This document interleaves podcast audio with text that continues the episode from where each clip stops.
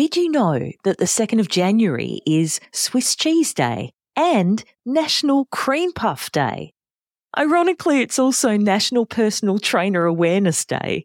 How cruel is that? But the one that caught my eye was World Introverts Day. And then I thought, how would anyone know about that? It's not like they're marching in the streets or jumping up and down on morning chat shows to promote it. Because that's the thing with introversion and those that describe themselves as introverts. By their very core operating system, they are probably the least likely people to scream anything from the rooftops. I think of myself as an extroverted introvert or an ambivert because for sure there are times when I can be exceptionally outgoing and chatty with a group of people and I find it really easy to get along with people I haven't met before and I leave that interaction buzzing, energized and inspired. But can I confess something? I know I lean towards the introversion side of the scale because eight times out of 10, when I plan any kind of outing with a group of people, even if I love them and I'm excited to see them, I always need to have an escape plan for when it becomes too much. It's like an overload of talking, thinking and general noise. And I crave some solitude to gather my thoughts again and recharge. So if you or your fiance feel similarly and you tend to have a more introverted personality type, planning your wedding may come with some unique additional challenges. In this episode, you will learn about introversion and extroversion on the scale, how these personality traits can affect your wedding, and some practical tips and insights to help you navigate planning your wedding to align with your values and still be enjoyable for you. Let's get stuck into this. Unbridely is a community of pro wedding vendors who believe in freedom and integrity in weddings, giving you options, solutions, tips, and tricks to create the experience and memories that you and your fiance really want and deserve. Because we believe that weddings are a team sport. With how to's, stories, and interviews with recently married couples, we find out what went right and what they'd change if they could go back and do it all over again. I'm Camille, and welcome to the Unbridely podcast. First up, let's understand introversion and its impact on wedding planning. According to verywellmind.com, they've got an article called What Are the Big Five Personality Traits? So many contemporary psychologists believe that there are five basic dimensions of personality, commonly referred to as the big five.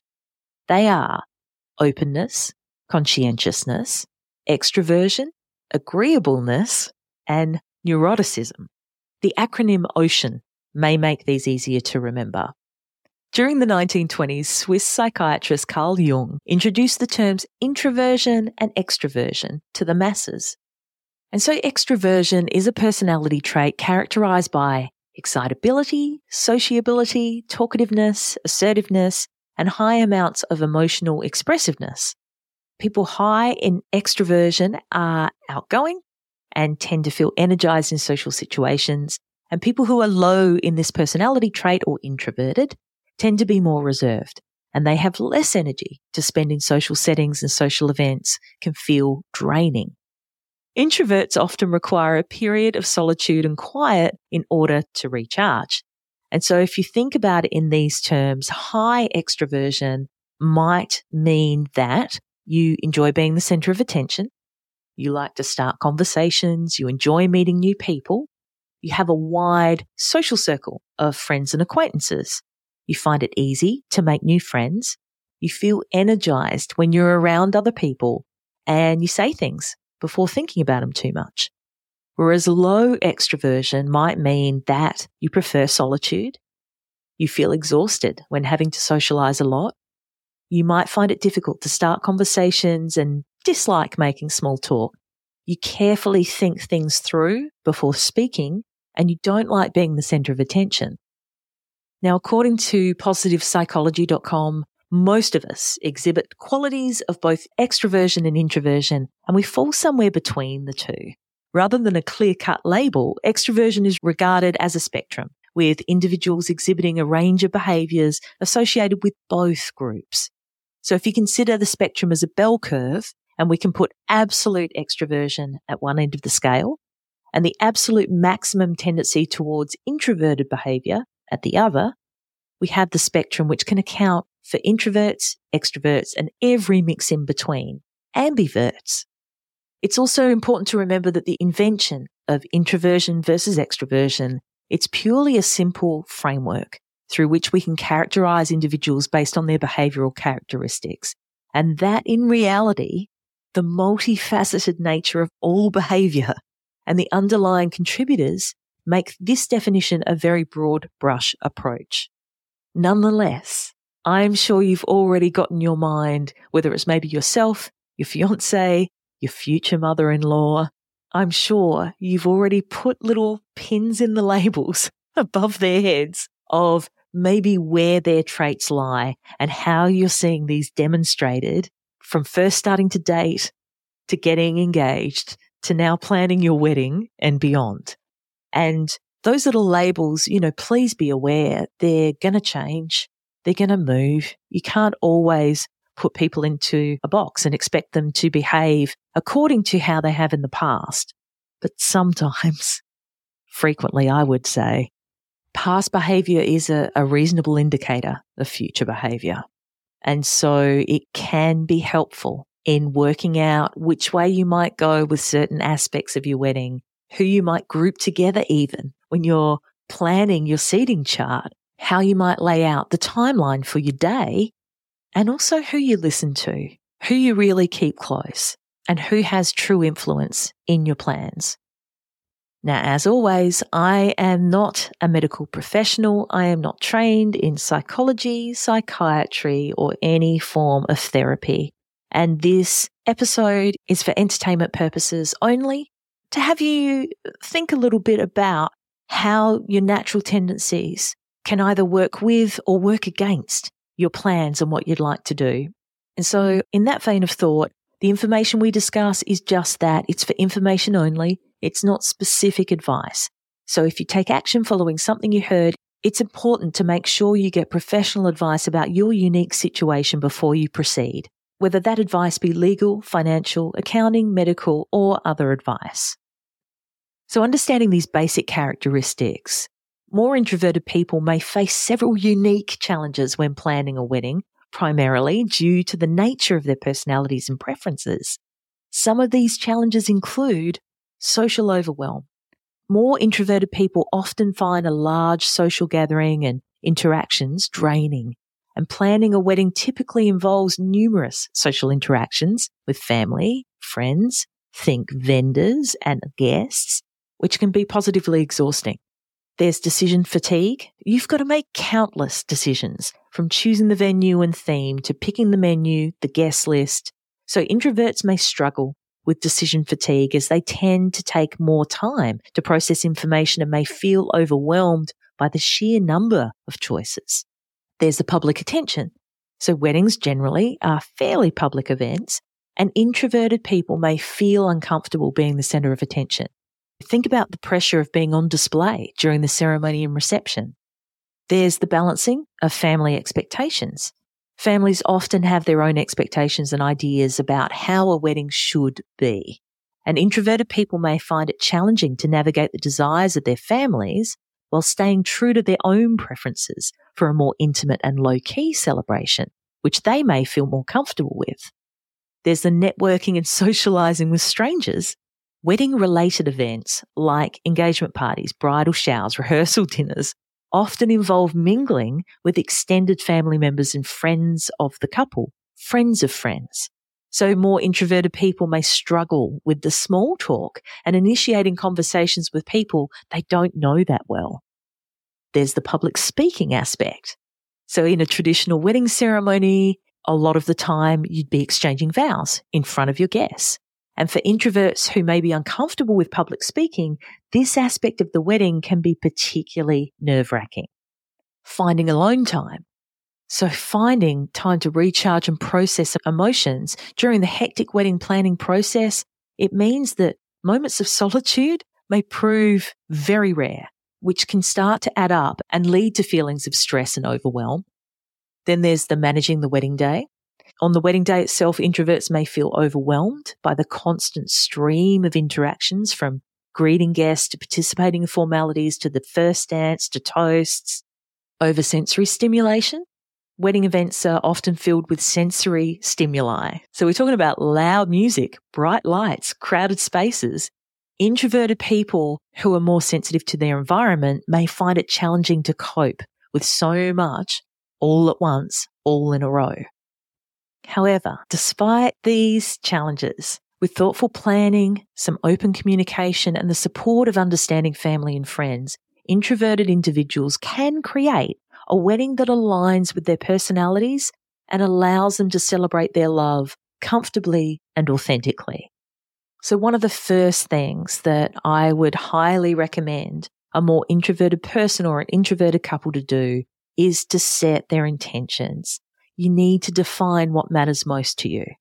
So I would encourage you to discuss your vision for the wedding as always, as with all couples, and prioritize the elements that matter most to you.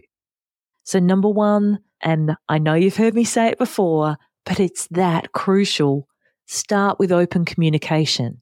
Discussing your wedding vision and your preferences with your partner or fiance openly means that you both understand each other's expectations and you agree on the general style and size of your wedding because pulling in opposite directions or even one of you not quite understanding what the other one wants or needs is unnecessary conflict. And, you know, if you think about this as a building, as a house, your foundations are built on mud. It's not clear. We need to start this thing right. And if you want to go back, episode 22, these three important first steps in your wedding planning change everything. Go and have a listen to that. Get started right. Whether you're introverted, extroverted, ambivert, doesn't matter. You need to be heard, but you also need to listen. And then tip number two is to set boundaries.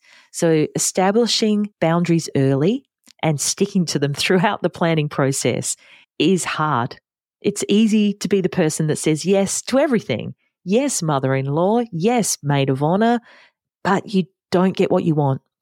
And very, very quickly, it snowballs. So, communicating your needs to family members, friends, vendors, and make sure that everyone respects your preferences for a more intimate or low key celebration. This needs to be done as early as possible to the start of your planning. And you don't have to be aggressive about it. You don't have to be mean. It just needs to be communicated really clearly that this is not a line to be crossed.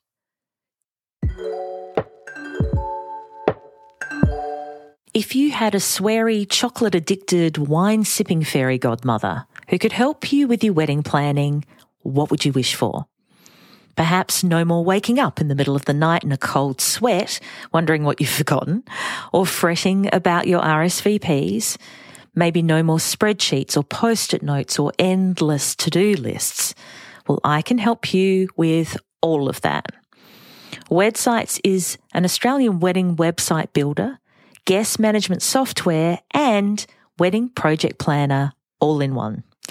Why is this such a game changer for you?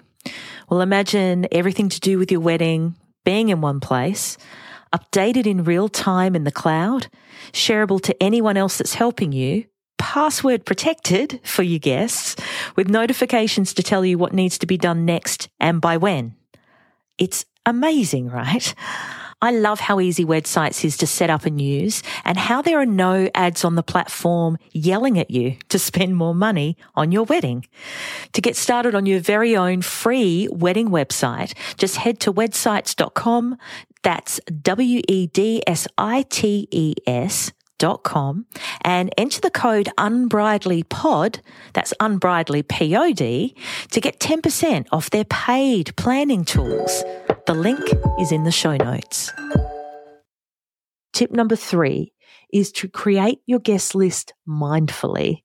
Consider inviting only close friends and family members to keep your wedding more intimate because a smaller guest list will allow you to spend more quality time with each guest which might make it more comfortable for you. It can be less overwhelming for introverted people to have a smaller celebration, to keep it in house, and to have longer, deeper conversations with people and spending quality time rather than a heaving dance floor of 300 people. Tip number four is to utilize technology for communication. So introverted people may find it easier to communicate through texts or emails rather than numerous in-person meetings, so one-on-one or one-to-many, or phone calls. Are you one of those people too where you know you've got to call someone? It happened just before I jumped on here to record this. I had to make two phone calls. I promised myself I'd make two phone calls. I made one and I kept on hold for five minutes and then I jumped off. I just, phone calls. It's ridiculous because I can talk, but I don't want to. And so I understand if you don't want to have lots of meetings or phone calls, use online tools and wedding planning apps to keep track of your tasks, to share ideas, and to stay organized. Episode 15 of the Unbridely podcast is the three biggest wedding planning time sucks and how you can avoid them with WedSites, which is a wedding website builder. It's also an RSVP tracker. It's also a seating chart maker. It's so many things. So it will help you stay organized, but also minimize the amount of unnecessary back and forth with letting your guests know what's going on and having your guests let you know what's going on because it can just add to the pressure that you feel. Tip number five is to make sure you're choosing a suitable venue. So when you're going venue hunting, obviously you're choosing one that suits your style, but we're also looking for something that can make the event itself feel more comfortable for you. So consider places with little quiet corners, little outdoor spaces where you can retreat for a few moments of peace. Sometimes when you have more mature guests, they do like a little seating area a bit away from everyone else to be able to have a cup of tea or coffee or a drink or whatever they're having and have a quiet conversation. And it might not be just you if you're the more introverted person. It could be any number of your guests. And when you consider that modern research indicates that we're about 50 50 through society, more introverted people or people who display more introverted personality traits versus those that display more extroverted personality traits, it's not just for you. It's for your guests as well. Making these little seating pockets, giving people a little bit of time, a little bit of space, it can really help enhance people's experience at your wedding. Number six is prioritize self care. I'm sure I don't need to tell you, but wedding planning can be emotionally and physically draining because a lot of the time you've got a full time job and you're trying to do someone else's full time job on top of that i.e., wedding planning. Wedding planners, they work hard, really hard to keep everything ticking along, to keep deadlines on tracks, and to keep people informed. It takes a lot of time and energy. And so you need to make sure to take breaks, to get enough rest, and you need to plan in activities that will help you recharge. So whether that's reading a book, going for a walk, meditating, playing sport, going for a swim, doesn't matter what it is. You need to know yourself well enough and you need to put these deliberately first into your week and prioritize it because there's no point getting to the end of this, having your wedding day, your wedding weekend, whatever it may be, and feeling like shit. Tip number seven is to delegate. Please delegate tasks. Hopefully, you've got some trusted family members or friends that you can rely on to help you with some wedding planning tasks. Having a support system can help ease the burden and allow you to focus on what truly matters to you. Episode 44 of the Unbridely podcast with Yvette Sitters from the Manage My Wedding app and podcast. She's got her episode, The Three Stages of Wedding Overwhelm and How to Beat It. She's got some great tips in that episode about delegating, who's best to delegate to, and what is best to delegate to them. I love that episode so much. Tip number eight get yourself a planner or a coordinator. So, if your budget allows, consider booking in a wedding planner or a coordinator who understands your needs, who understands your preferences, and can help you manage the details while you focus on the more personal aspects of the event. There are so many moving pieces, and I don't think anyone, you know, let alone you, me, whoever, I don't think anyone appreciates how many different moving pieces there are of a wedding that impact the one next to it until you start doing it and you get halfway in. And then there's that metaphor of being like up to your knees and you're fucked if you go back and you're fucked if you go forward. Please don't get to that point. If you've got room there in your budget, seriously, shell out a few extra bucks and get help to really clarify what you're doing. It will increase your enjoyment, I promise. Tip number nine is to choose a quiet moment for your vows. If the idea of saying your vows in front of a big audience, i.e., all of your guests, feels just too daunting, consider having a private moment for exchanging your vows with your fiance before or after your official ceremony. As long as the legal parts are covered during the ceremony, any extra creative vows can be done before or after, whenever, really.